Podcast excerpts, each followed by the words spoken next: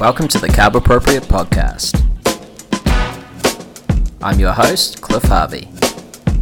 This song don't give a damn if the rhymes don't fit the DJ quit. Yeah. This song don't give a damn. You can't sing or dance to it, can't romance to it. This song ain't arrogant if you don't try and buy it, or if your radio denies it. Don't care about what who got what's cool on TV or what spots hot. I forgot. I ain't mad at evolution, but I stand for revolution. Get up, enough is enough. Hey, somebody stand up. Come on, get up, stand up, get up, stand up, get up, stand up. Clifford, how are you? Good. Dr. Williden, how are you doing? I am very well, thank you. We are both domiciled at our respective houses as we prepare for imminent lockdown. Although, so this is kind of like T minus one, though Jacinda is, you know, asking us to kind of act as though we're locked down already. Um, so, probably quite timely actually that I wanted to have a discussion with you about well-being uh, mental, physical, spiritual, emotional, however which way you know we want to look at it, um, and just get your thoughts, get your insights, have a discussion because you are one of the smarter people that I know, and I know a lot of smart people, Cliff. So that's me speaking quite highly. Um, and uh, and just you know if there's anything that we can discuss that might provide people with any insights or any practical tips um, that's generally that's basically the purpose of of um, us sitting down chatting today really Yeah, and like you say, it's um, very pertinent right now.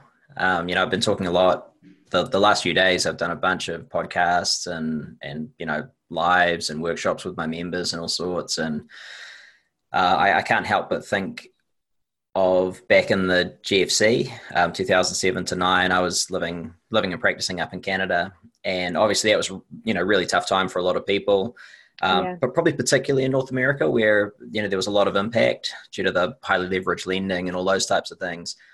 Um, so it certainly wasn't a, a, a good time, but there Mm. were some positives that came out of it, and I think those positives were th- there was at least a short term shift. Maybe it didn't last, but there was a short term shift in how people sort of saw the world around them and um, but becoming just that little bit less materialistic and, and really valuing the connection they had with with friends and family um, so you know maybe i see some things like that potentially coming out of this despite the fact that you know we're, we're certainly not anywhere near out of the woods um, but you know there is at least some some positivity coming through i think where people want to to reevaluate where they're at in life and whether they're actually living the, the life they want to be living uh, Yeah. whether they're actually connected to the people that are most important and the things that are most important for them in life Yeah. Do you know what is really interesting? So, I um, we've I've had a couple of um, uh, Zoom kind of meetups with people now, like a friend of mine who's just had a baby, and also just a bunch of friends who we would normally probably see once every eight to ten weeks, want to see more often, just never get around to it, and this kind of forced isolation has made has almost kind of made us go right we've got to see these people. So we're going to kind of hook into the technology that's available to be able to do that. And I think a lot of time people feel that or there's a lot of that rhetoric around technology being detrimental. And absolutely, you can totally um, misuse a um, uh, like any kind of technology and, and overdo it and stuff. But and you can and for some people it's using that technology instead of uh, kind of in-person relationships which might be an issue but right Yeah. now using it um, to be able to connect or reconnect with those for the people that we want to connect with i think is really cool Yeah, and it's so important right now. I I um, have found the same thing over the last couple of days. I've chatted with some mates who maybe I haven't chatted with for six months, a year, and you know, we're every couple of days you're sort of connecting in some way. So there there are definitely some some positives there. Um, it's sort of enforced, but it goes to show, you know, maybe we can carry that on longer as well. Um, but the, the point you make about media and social media is I, I think particularly pertinent. And I, I don't know if you saw, but I've I've written a series of three articles actually before this all started, and I've just put them out over the last month or so on um, you know some of the health effects of excessive social media use um, some of the health effects and the problems and overall well-being effects i should say from yeah. aggressive media clickbait advertising those types of things and how we can sort of move away from that and deal with it mm. but the, the takeaway message is that you know we can see a, a lot of negatives to health and well-being and life overall from excessive use of social media and other media. Mm. but at an appropriate dose it's like everything else right? The dose de- yeah. defines the poison.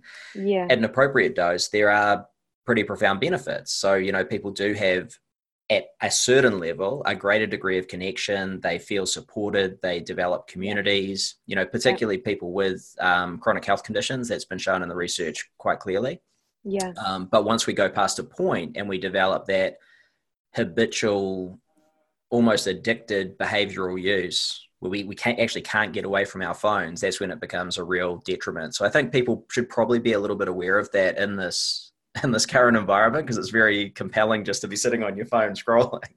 Absolutely. And you know, and I think that's probably one of the first things is um so this brings me if I'm just thinking about myself, like my like in order to help stem a bit of the anxiety that I was feeling last week, I really wanted to know what was going on. I wanted to hear from different experts who I value their opinion and I know that they've got the knowledge, not just their opinion, but they're doing the research. They're able to to provide me with the facts of what's going on. Um, and I find I found that was really good for me to feel a little bit more certain because it was the uncertainty that I, you know, wasn't comfortable sitting in. Um, so getting a lot of information for me was really good. So, however, and I think this is the same for anyone, is one, get that information you need. Two, tune out as well. So actually have exactly. the time to go, right, I've spent this amount of time or I've got what I need. Now I'm going to tune out all of the social media influencers or the Instagram inspos that you follow that that might be just on this kind of um, rhetoric of it's all COVID nineteen, it's all COVID nineteen. You know, like I just I don't think that is particularly helpful. So it's having that balance, right? Yeah, absolutely. I, I was very much the same because I, I want to know more about what's going on and how how things are emerging. Obviously, I'm interested in in it for a whole bunch of reasons, from you know, business or personal. Um, obviously, we're all affected. We've all got you know older relatives or whatever. Then there's the business side of things. There's the just the fascination with the science around it and the epidemiology that's emerging. That's interesting yeah, too. Yeah. And so I want to be there and, and be aware of what's most current. But I noticed that instead of checking maybe once or twice a day, which would be a sound approach, because things aren't moving so quickly in terms of the news that's coming out that you're going to hear something, you know, moment by moment. Uh, I was checking every hour or so, just jumping on my phone, yeah. checking what the latest news is. And I got to the point where I realized that that's not that's not healthy for me and it's not mm. the way that i typically set up what i do day to day for for my own well-being mm. um, so yeah. you know what one of the things that i often do or not often one of the things that i do is i will block aside time for communication and usually that's at the end of i write in the morning so i get up have my normal morning, morning routine i write for a couple of hours and then i'll do all my communication at the end of that writing block. So that's the, what that basically means is I open up my Gmail, Facebook, Twitter, Instagram, LinkedIn. Mm. I go mm. through and clear all of my notifications. Yeah. and then I close it all down. Yeah, yeah, yeah. And then I go and train, you know, have some yeah. lunch, then get back into work. And then again, near the end of the day, I do one more communication block. So I actually only check email, social, whatever, twice a day. Awesome. Um, and that's really good for, for my state of mind because if I'm constantly checking back in, I'm distracted, it wastes time. I might get, you know, pissed off by some stupid comments that people make. Yeah, um, yeah. And, and I just sort of avoid all of that, and it ends up being really effective. Now, some some people think that I'm on a lot more because the the various businesses I have are posting quite relatively frequently, um, but that's all automated.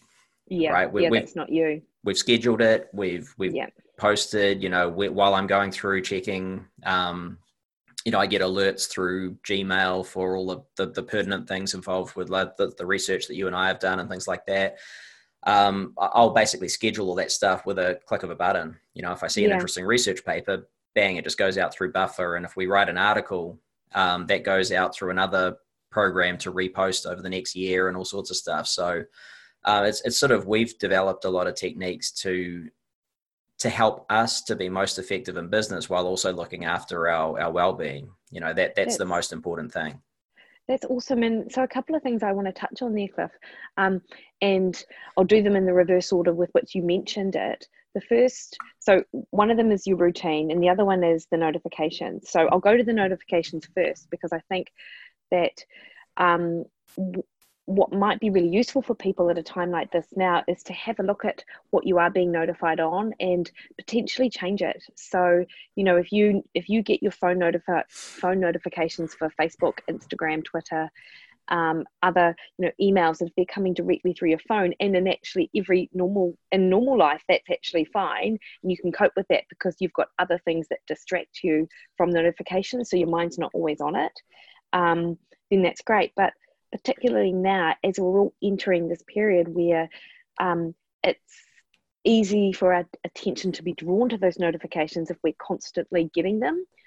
Have a look switch them off and do what you've just described. Like actually block it out because just because we have you know 16 17 hours a day where we are confined to the small area with which we actually live doesn't I don't think that that should be a um, well. I think the last thing that you really want to get into is being constantly drawn to those notifications and, and things like that. So so have Yeah. a look at how your how that system is working for you and do what you've suggested, Cliff, and just kind of like block it out. I think that's a really good idea. Switch it off on your phone settings, that kind of thing.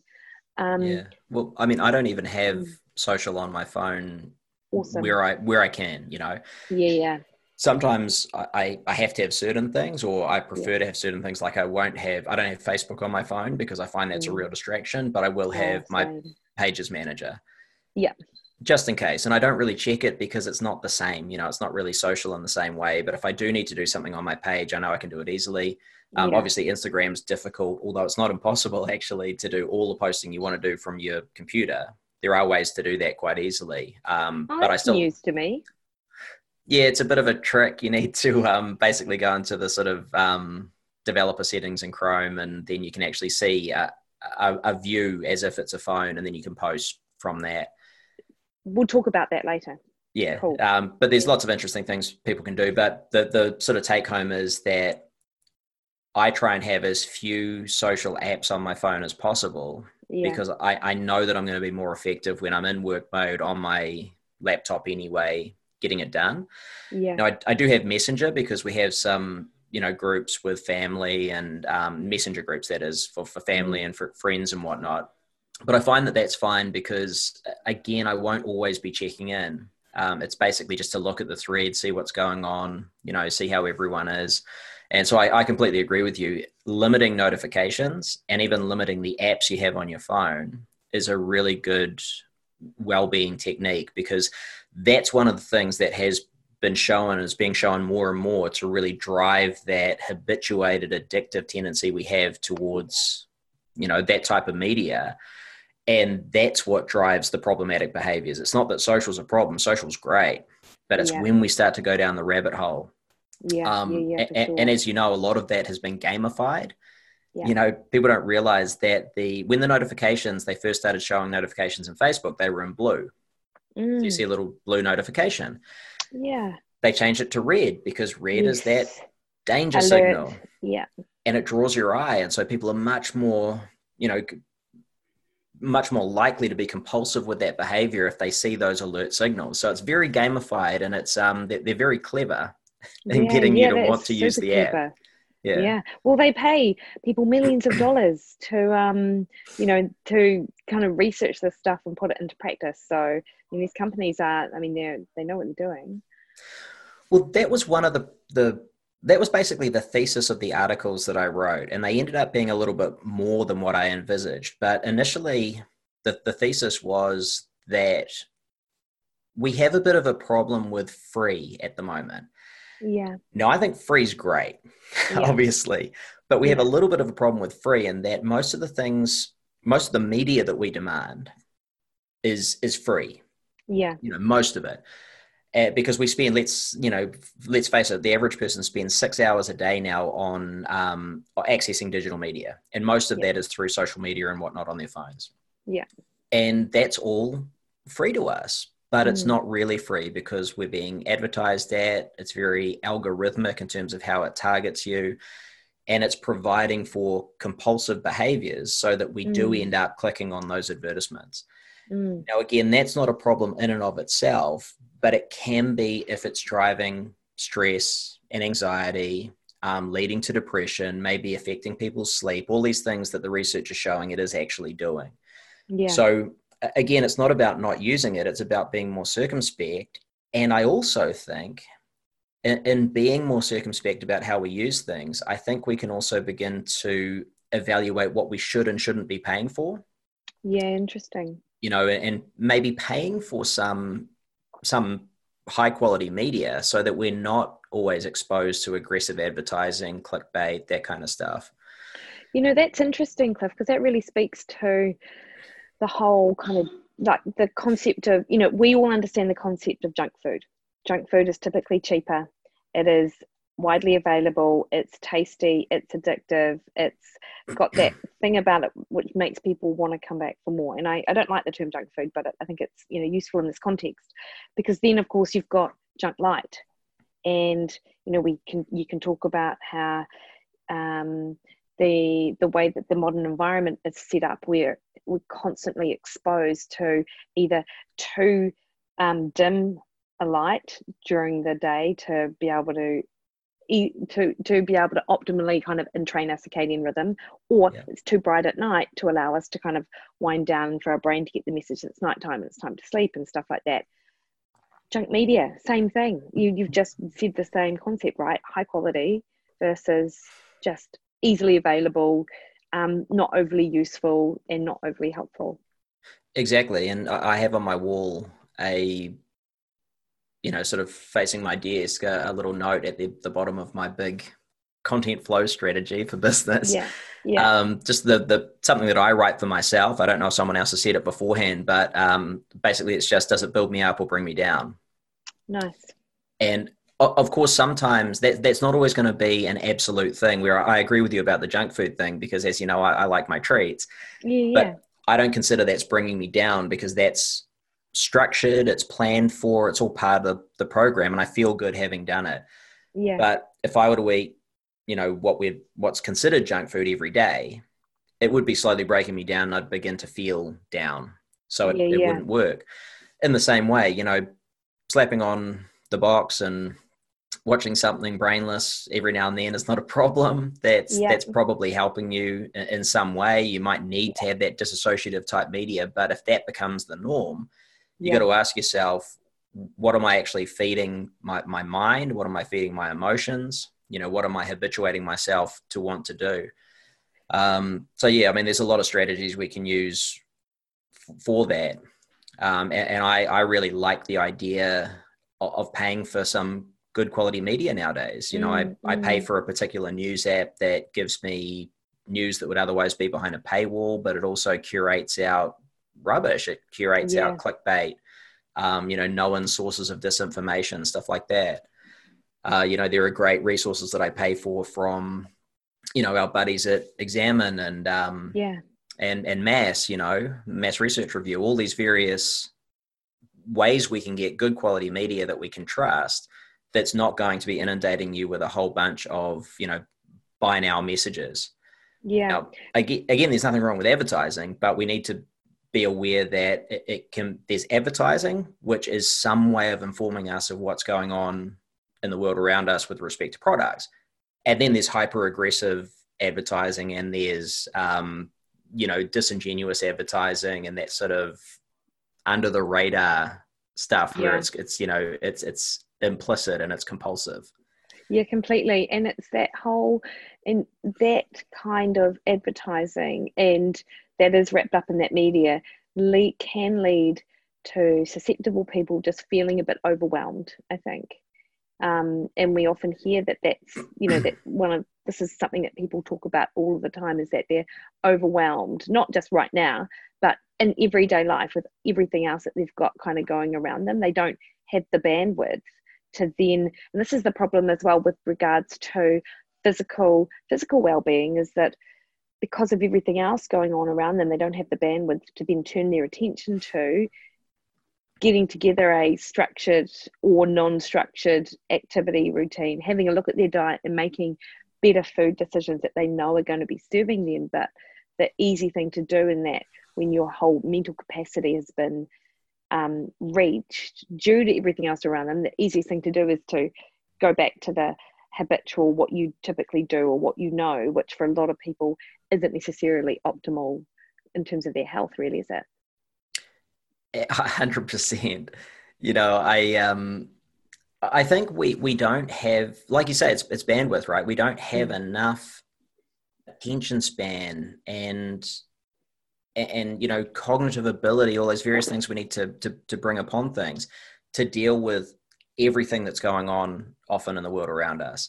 Mm. And th- there has been research now that at least suggests that when, for example, cities limit billboards, there mm. are you know reductions in depression anxiety and things like that we know that when people get away from urban environments that are very very high in that chaotic um, environmental noise and i'm not just talking about the, the actual noise but everything yeah. that's bombarding our brains and get into nature mm. there are some pretty profound benefits from that 100% and so I, I think one thing that the, all that distraction does is it, it often leads us to be hyper reactive, right? We're always just reacting to what's going on right now. And that's the goal of hyper aggressive advertising is to get you react now, click, buy, yeah. right?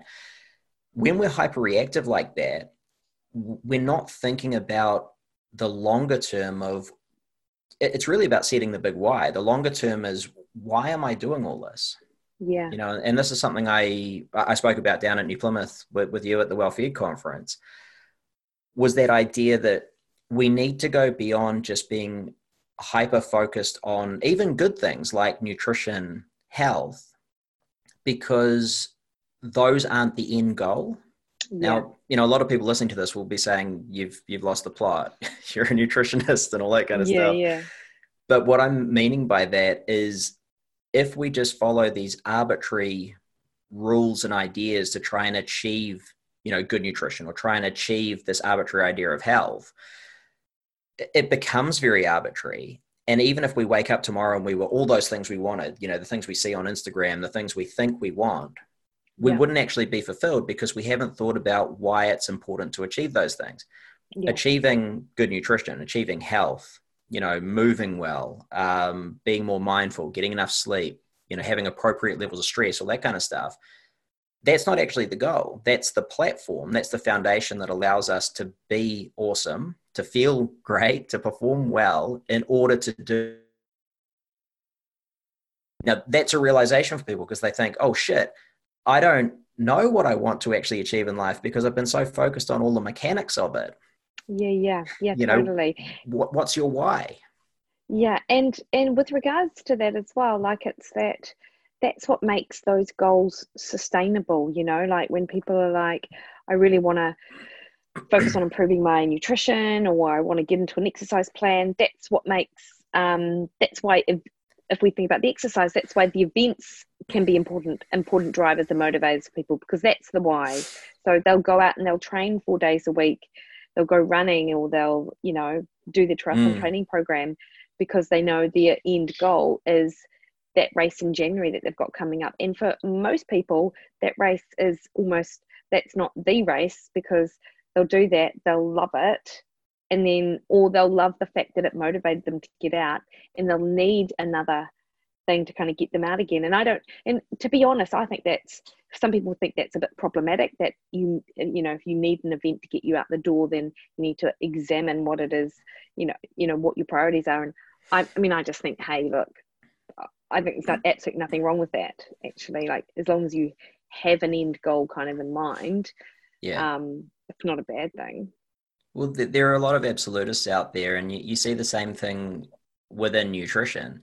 Mm. You know, people say, well, you know, why should you follow a, a diet? You know, why should you have to have all these rules and structures? And, and I get it. You know, it makes sense because if you just have rules and structures without having any sense of freedom and if you're creating through those rules and structures guilt and shame and, and problematic eating behaviors that's a big issue Yeah. but we can't just go one way and say well we're not going to have any structure because without structure and the research is very clear on this i, I wrote a, a research review on, on on this whole idea right of um, i almost don't want to say it because i know i'm going to get hate mail but looking at things like health at every size uh, wh- which i agree with the the fundamentals behind that Yeah. but what has been shown in the research is that people, if people only focus on that without any structure, then while they actually do feel better in some respects, they often feel better psycho-emotionally, um, which is critically important, and they, they feel more confident and stable. But on the other hand, metabolic condition and disease state worsens over time yeah. Yeah. because there's not the structure of actually eating eating better because that is Yeah. important but interestingly when, when you combine both approaches when you have the sort of guilt-free approach to nutrition but you have some structures that work for you you got the best of both worlds. So it's, it's not about an absolute approach you know? Yeah, no, I agree. And I've often, and I think my take on the whole um, uh, structure around food is that it actually provides freedom for people because you, because if you are, if you have absolutely no boundaries, people can feel not only lost, but also, again, it's that overwhelm and that uncertainty. And it makes them panic and feel really anxious. Yeah. But if you've got the structures in place that determine, um, you know, within, you know, these are the, for example, the types of food that you might eat or the times with which you eat, which is why I think intermittent fasting for a lot of people, um, or should I say, sorry, time restricted feeding, um, is really successful. Is that they then have the that they've then got freedom within those boundaries, and I yeah, so we're totally on the same page with that. Uh, yeah, I use very similar terminology. I talk with my my clients and my students about freedom within structure, and Mm. and structures to some degree provide freedom, like you say, because that you know one of the most stressful things for people is choice conundrum. Oh, mate, going to a restaurant where you've got 25 things to choose from, uh, like, or you've got like those, you know, you've got eight people trying to make a decision around eight or 10 different things. Rubbish. yeah, and we you know we see that all the time. We um we, we relaunched or we, we we moved our online campus to a new platform a while back, and um we decided that we would try a modular approach where people could could learn paper by paper to sort of accumulate towards a qualification. And um, it, it wasn't very effective because there was there Mm. were too many courses available. Yeah. So instead, we took out the um, the, the courses that are, are most popular as short courses and our marquee courses, which are our, our actual qualifications, and basically, you know, focused on those. And it makes it so much clearer for people. They can really understand where they're at now, where they want to get to, and how they how they do it. So we, we eliminated all that choice conundrum, and it ended up Yeah. being far more effective. So often, fewer choices are better. Yeah, totally. Um, and then if we're thinking about structure and and things like that, so if I'd like to go back to what you mentioned earlier um, about your routine, and Mm, now more than ever, probably, and everyone recognizes this as well, is that actually routine and structure is is going to really help us get through the next four, eight, 12 weeks, however long it is that we've got. Um, can you describe what your morning routine is and, and what gets you kind and, and so I'm thinking just morning obviously routine, but yeah, Yeah. what is it that you do?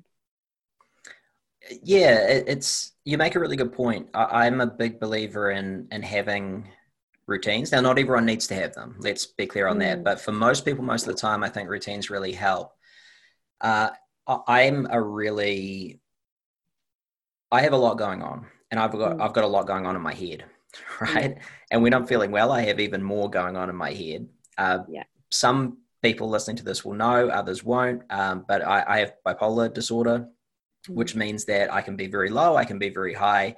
And when I'm very high, I've got a lot of shit going on. And most of it's Yeah. good stuff because I'm thinking about books I can write, articles I can write, courses I can do, research we can do, all this kind of stuff. So to bring all that together, routine's really important. And so basically, I'll outline what I do. I know exactly what I do in the morning because I do it the same way every day. Yeah, yeah. I get up, I I go around the house, I pull all the blinds and things. I know this sounds silly, but that's what I do because that's uh, actually a mindful routine for me in the morning because I wake up thinking about lots of things, and rather than just going off and being distracted, I think, okay, now there are certain things I need to do to start the day and have everything work properly.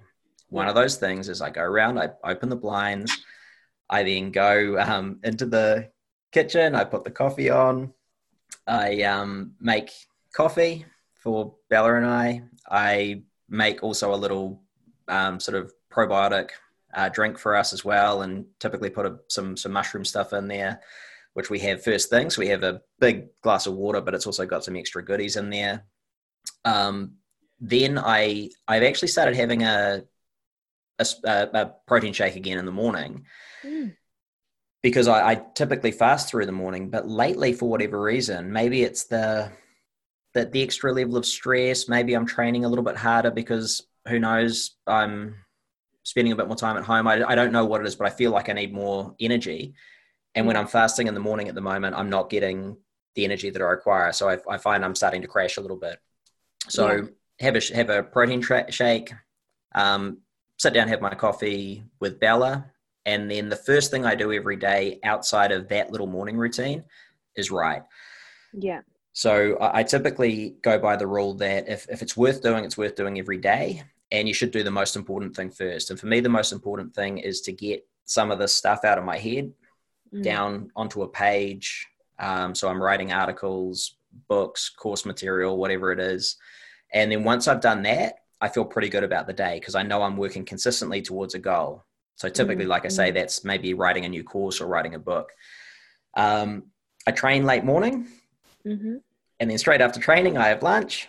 Yeah. Um, I'll have another shake straight after, and then I'll, after that, I'll go back into work, do a little bit of creative stuff, sort of spend the, the, the afternoon doing a bit of work. At the end of my work day, I bookend that by having a shake. Yeah. Now, again, that's to get in the the energy that I require because I'm a habitual undereater because I'm an Yeah. overthinker, undereater Yeah. like a lot of people. So by having that shake at the end of the day, I also know that I'm getting in enough protein, which I typically don't Yeah. get.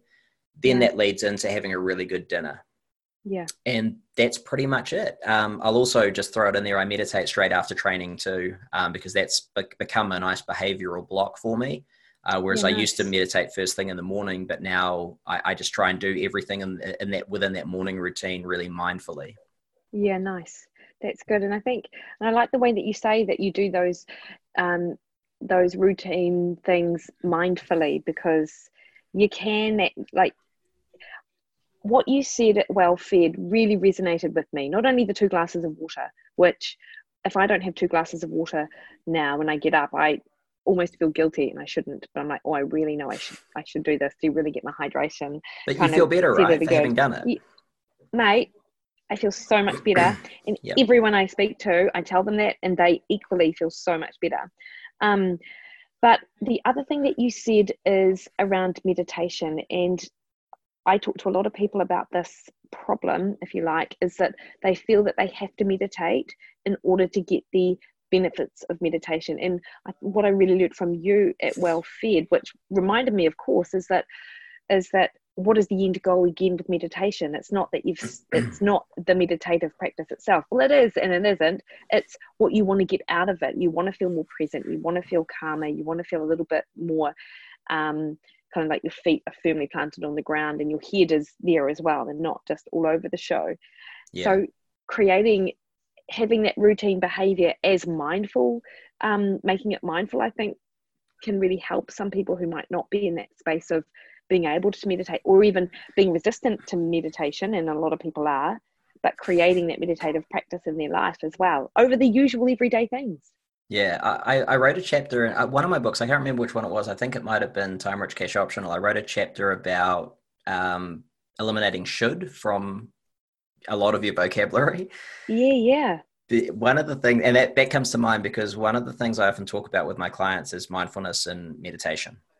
Obviously, like you say, meditation is it's the work, right? It's the work we do yeah. because that then provides the fertile ground for us to become more mindful. So, in many mm. respects, it's like you know working the soil and putting down some seeds.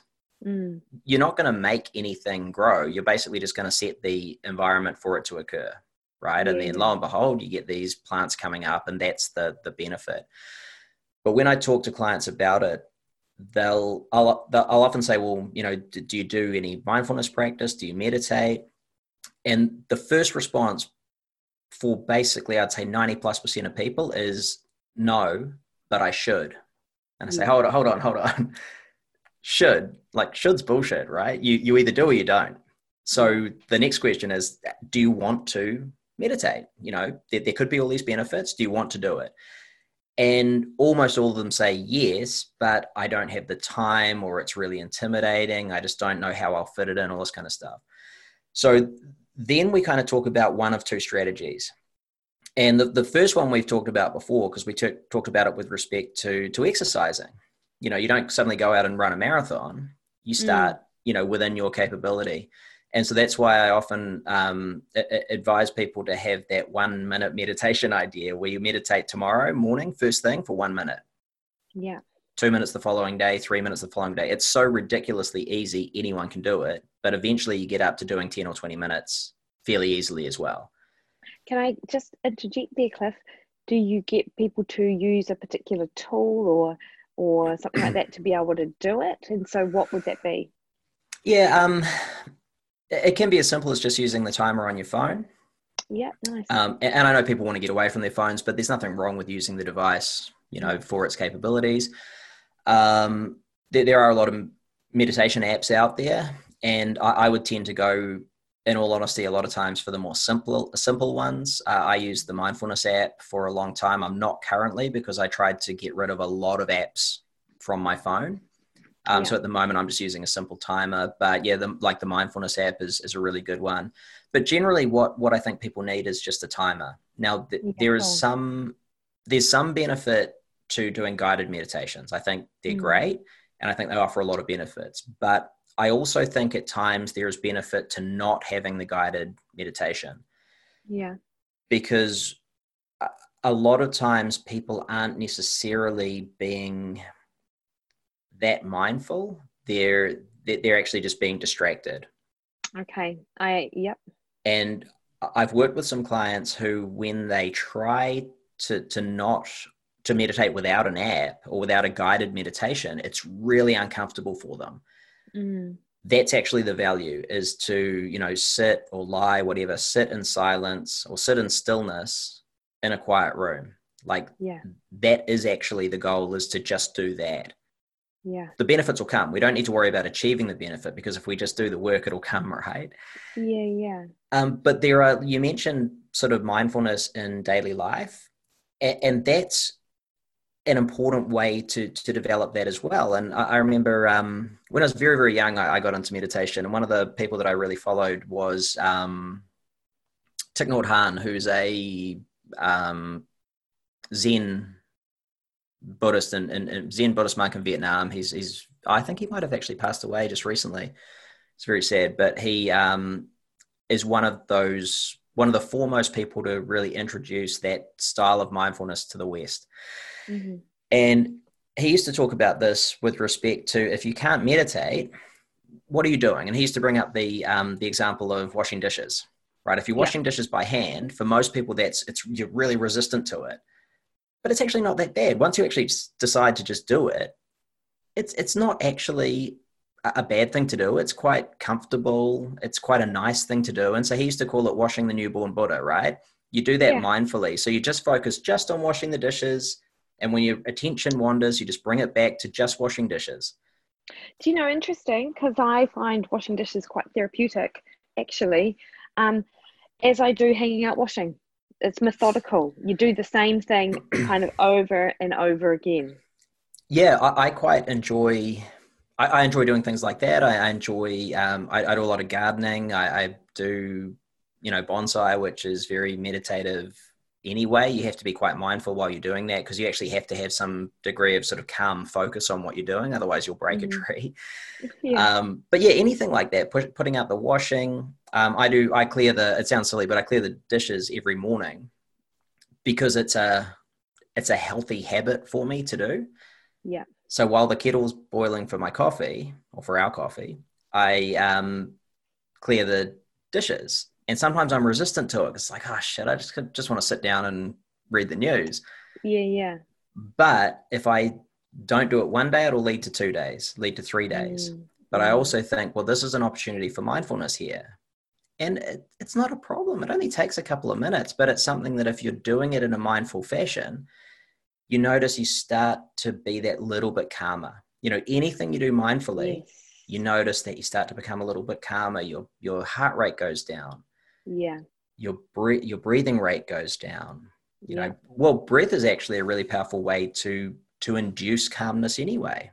It is. It, it has that it has the ability to switch that sympathetic overdrive into that parasympathetic rest and digest and and reflect state right? And i think what you're what you're describing there is is going to be so helpful for people to to behave differently in the environment around them. And you mentioned this earlier on in our call how we're in this hyper reactive environment, which then therefore we become hyper reactive.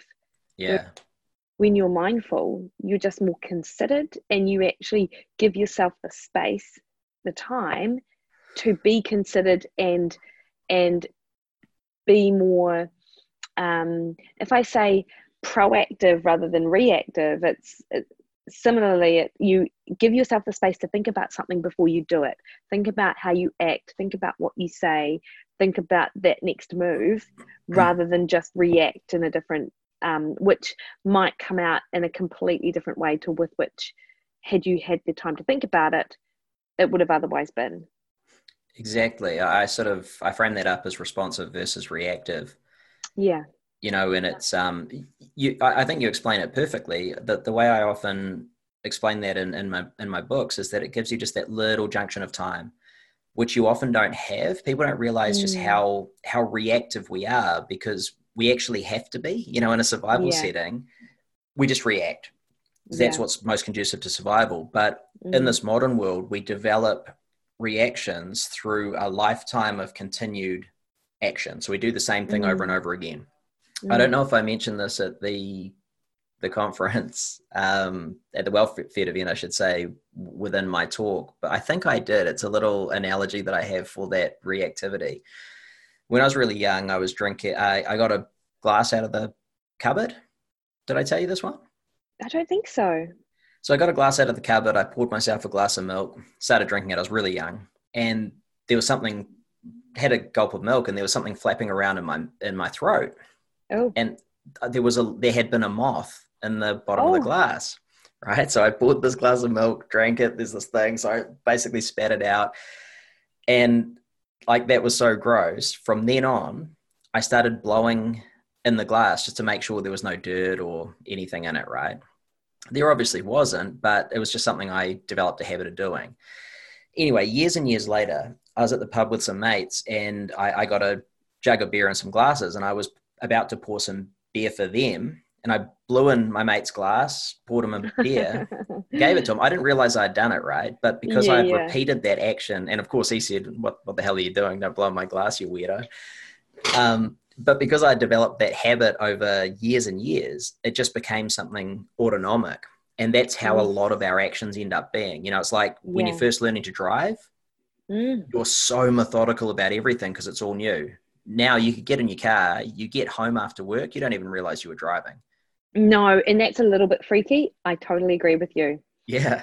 Yeah. And so, you know, so many of those things that we do, most of them are innocuous, but some of our reactions, if we actually step back and look at how we've, you know, maybe acted over an entire day, we realize mm.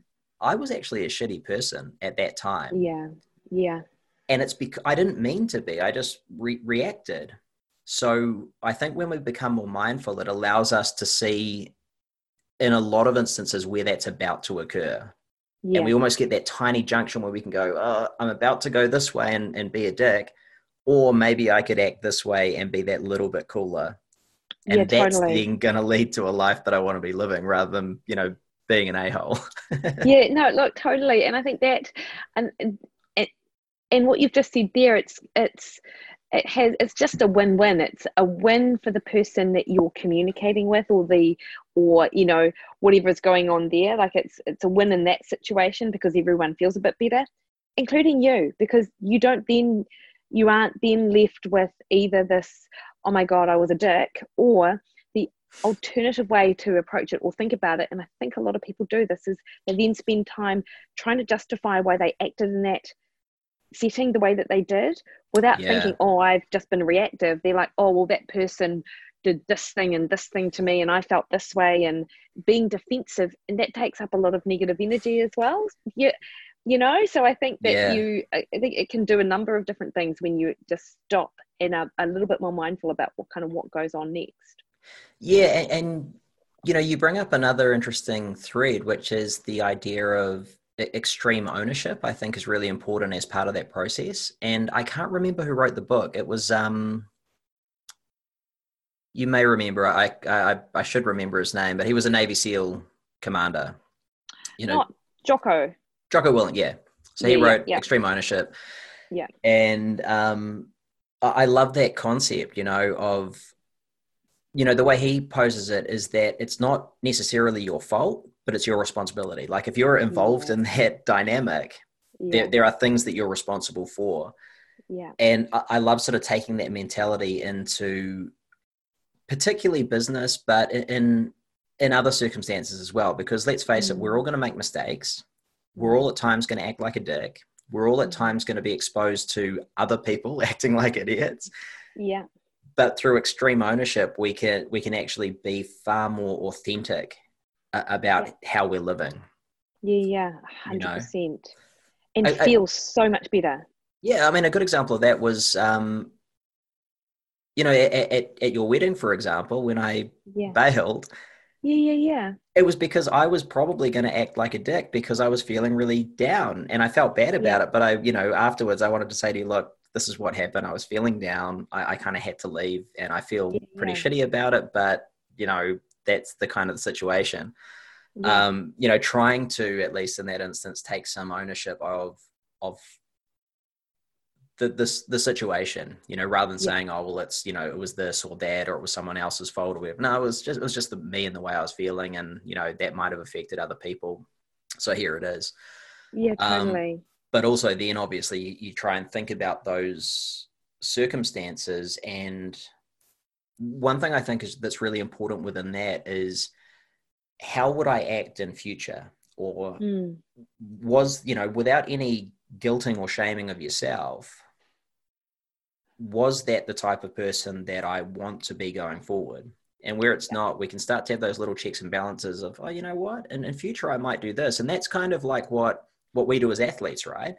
yeah We look at, okay, in, in the situation, you visualize, I'm going to be doing it this way, and you're visualizing it in the first person in the moment. That actually helps you to do it next time. Why don't we do that as much in our business lives or in our personal lives? It's the same kind of thing. It is because really athleticism is almost just an extreme version of real life.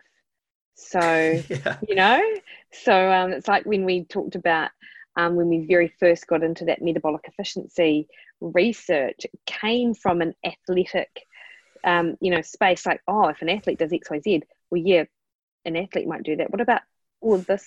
These people over here, same rules apply, but just not quite in that same um, instance. Um, You you spoke about that at the Acnum Sports Symposium. mm, and I really dug that because it's a concept that that I play around with a lot. As you mentioned that you know you were we were speaking about athletes, but you made the point that most people that are are athletes are not at the high level. They're not necessarily highly competitive, and there's more to that as well. That in fact everyone's an athlete because we have evolved to be active. So if Yeah. we're actually living as a human, probably sh- I don't like the word should, but you know, as we've evolved to be, we would be active. We would be Yeah. doing certain things. We'd be running away from some things. We'd be running towards some other things. We'd be dragging some things, lifting some things, climbing some things, whatever. Yeah. We're athletes. Yeah. Yeah. And so, in fact, performance nutrition to some degree should pretty much be synonymous with with good nutrition for health. Hundred percent, and and it actually is right. If you think about the recommendation, I mean, obviously there are you know little little situations. There are obviously situations where you have certain strategies around the actual sports nutrition, but let's face it, a, a diet, a good diet for an athlete is typically a good diet for anyone across the board. Absolutely. I mean, generally, the thing that changes is the, the just the volume you're eating. Yeah, basically. Um, interesting on the, just to go back to your point, Cliff, around, you know, am I happy with how I responded in that situation and what can I do to, to change it? A, a tip that I was given, which I really like, is around that written communication. And when you're emailing someone, is actually, you know, stop and like if you get an email from someone which you feel angry or annoyed or upset about, um, have a think about how you're going to respond to that and think, you know, would my mother be proud of me if I sent this next email? Or, yeah. you know, is this, you know, am I going to be proud of myself for sending this next email? It's not about, it's not about you um, uh, being dishonest with your response, but it's actually just being, um, um, telling someone how you feel, but without the blame, without the, the I don't know the um, the negative stuff that can come from a reactive email that then blows up, and it didn't need to. Yeah. Yeah, I, I 100% agree. And another, a, a way that I've looked at that, uh, which comes from, again, the, the sort of Buddhist philosophy. I was a practicing Buddhist. I'm not really anymore, but I was a practice, practicing Buddhist from a fairly young age, um, for probably 20 odd years. And one of the concepts that came through from from some of the the teachers was that if if you wouldn't say it to the person, don't say it at all Yeah, you know so if you're talking about someone to someone else if what you're saying you wouldn't say if the person you're talking about was in the room just just don't do it. Um, so you know I, I try and keep that in the back of my mind. And um, the, the the big thing i guess particularly and this sort of goes back to the social media setting i have a firm no ad hominem rule. Mm, even if i really want to say dude you're an idiot i, I just Yeah. don't because it's not Yeah. helpful it's not true yeah, and it's just it's a reaction. Yeah, totally. Yeah, and you know I, th- I think we can I, I don't know if it's my experience. I'm getting tangential here but it might just be my experience. I certainly have noticed over the last couple of days there is far less of the the sort of call out culture. Now again it just might be my experience but i found that was a real that was really disheartening for me was to seeing to see that over the last couple of years just get worse and worse yeah, to, to the point where I was unfollowing a lot of people that I I otherwise respect because you know they were just pulling quotes from people and just you know reposting them saying this guy's an idiot for all these reasons. It's like that that's Yeah. not helpful. no, You know, no, debate the issue because that's interesting. yeah, Attacking Yeah. someone's not interesting. no, and it's and I think, and I think as professionals, there are I mean there are a number of people who don't actually know how to differentiate between the person and the issue, and I think that is I think that can be problematic. And I agree with you. I've have seen less of that. However, dare I say it, you know, the longer that you know, having begun lockdown, as boredom kind of hits everyone, we may get a little bit more of that kind of like keyboard warrior type uh, thing. But hopefully, you know, what you've talked about, obviously, with regards to being mindful and and um, and routine and considered and creating space. Hopefully, that will allow some people to think before they act, which is really what we're, you know, talking about. Yeah, and I think you know in this current climate, it's very important for people to be pragmatic. You know, we want to be seeking Mm. out good sources of evidence-based information, but not the, the what I almost consider to be the. It's a very niche idea of evidence based. It's almost what I consider to be fake evidence basis, where you can only do these few things and everything else is off the table. You know, Yeah. it, it's it's not holistic in its evidence basis. Yeah. You know, and I think we, we saw that a lot with the the emergence of this virus and on the one hand, you've got a lot of people saying, you know, well, BS basically of this will cure it, this will prevent it, you know, all this Mm. kind of stuff. And basically, none of it was true. No. But, and, and even if some of it was true or does prove to be true, we just don't, we didn't know at the time, we don't know now because it, it hasn't been studied. Yeah. So we just don't know. Um, on the other hand, you've got people saying, well, these are the only things you can do. You know, there there's nothing else that you can do to either, you know, increase your resistance to this virus or Yeah. whatever. And I, I think the truth is always somewhere in between, where if we take a look pragmatically at it, based on the evidence we do have, I think most of us would agree that yes, we need to isolate. That's clear. We need Yeah. to flatten the curve. We need to wash our hands. We need to be, you know, far enough away from someone that our aerosolized droplets of sputum are not getting on their body, you know, stuff like that. That's yeah. all clear. But can we also be more resistant to any infection through just being healthier? You know, being hundred re- yes. replete with nutrients, Yeah. moving, getting enough Yeah. sleep, being mindful, you know, all Yeah. those things. To, to me, that just makes a lot of sense. I agree, and I think as long along with that whole routinized um, idea, routinized such a like such ter- it's like regimented a that kind of word, is don't let your sleep fall off during a time like this. You know, if you're not working, if you're not studying, or you know, if things are kind of all over the place in your house, don't stay up 11 12 o'clock on Netflix if your usual routine is in bed by 9 10 you know like we need our sleep now Yeah. and you need to have structure around that. If not i mean it's a whole if not just for the routine aspect and it shouldn't just be about that for our overall health for our circadian rhythm to, to kind of live the way that we should be living basically. Oh i just use should again. So ingrained in our culture It is, but you know, I, we're going to use it occasionally. I think it's when we have Yeah. that really sort of that that negative thing where it's drawing us, you know, creating anxiety and stress. That's where it's a problem. yes yeah But- yeah I, I agree hundred percent, and I think the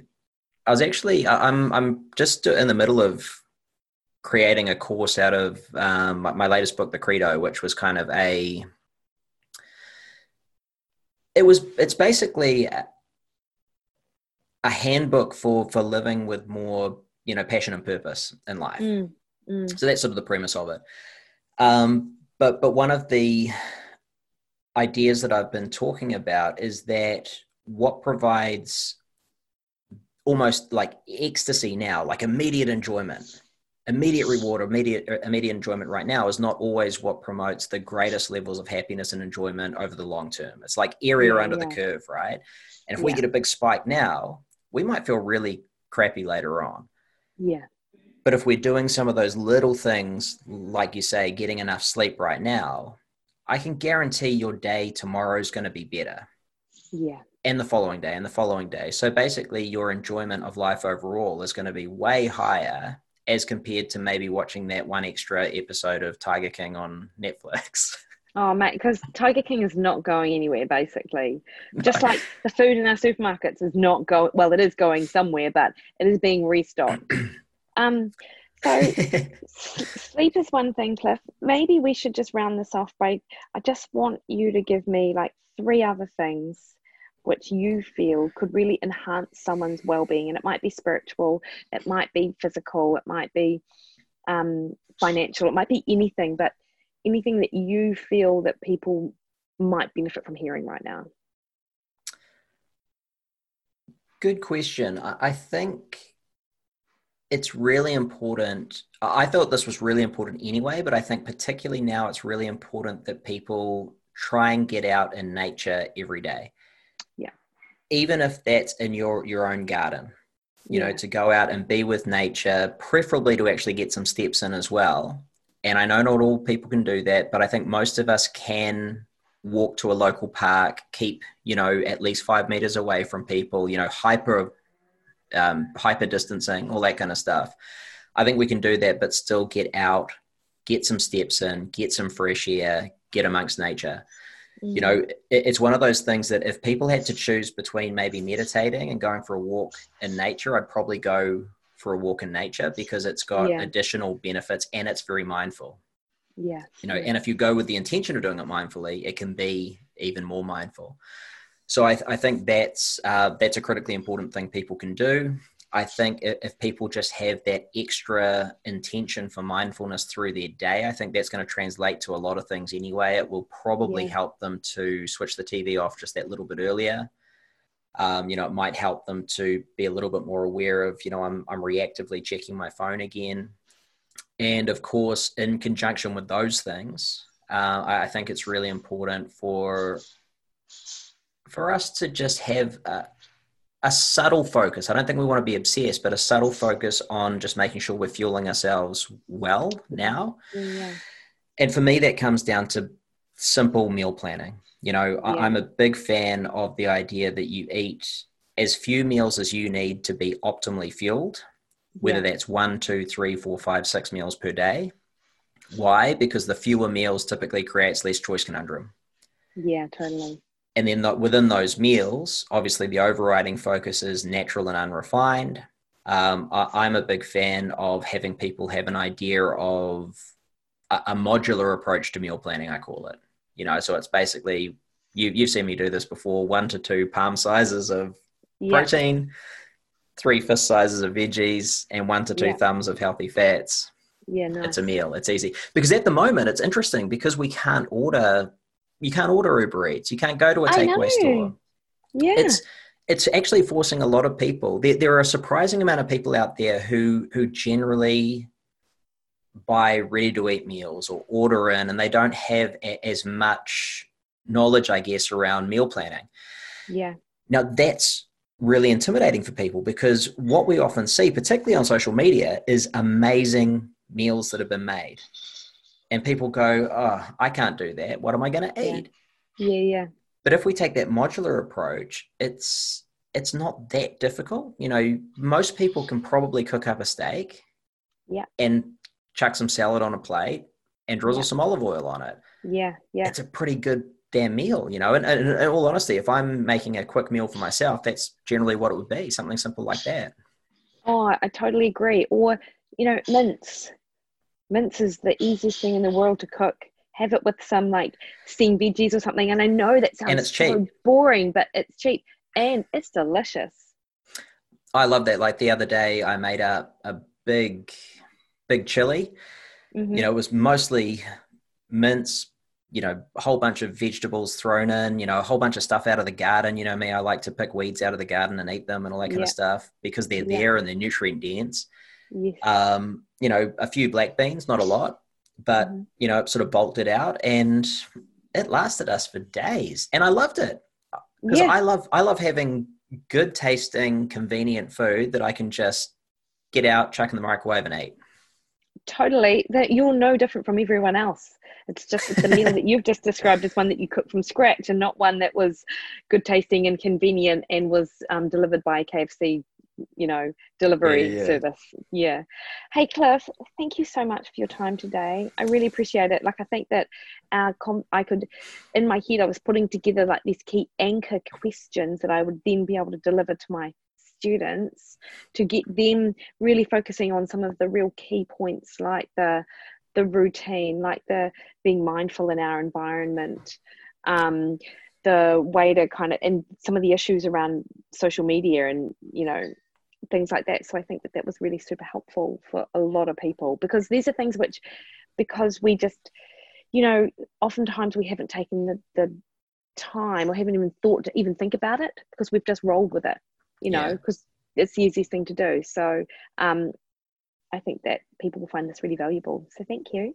Thanks, Doc, and thanks for all your tips too. I'll, I'll be thinking about those over the next couple of days. Awesome. Thanks for listening to the Carb Appropriate podcast.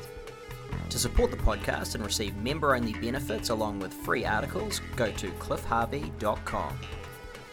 Subscribe to the podcast on all popular podcast channels and to our YouTube channel at holisticperformance.tv.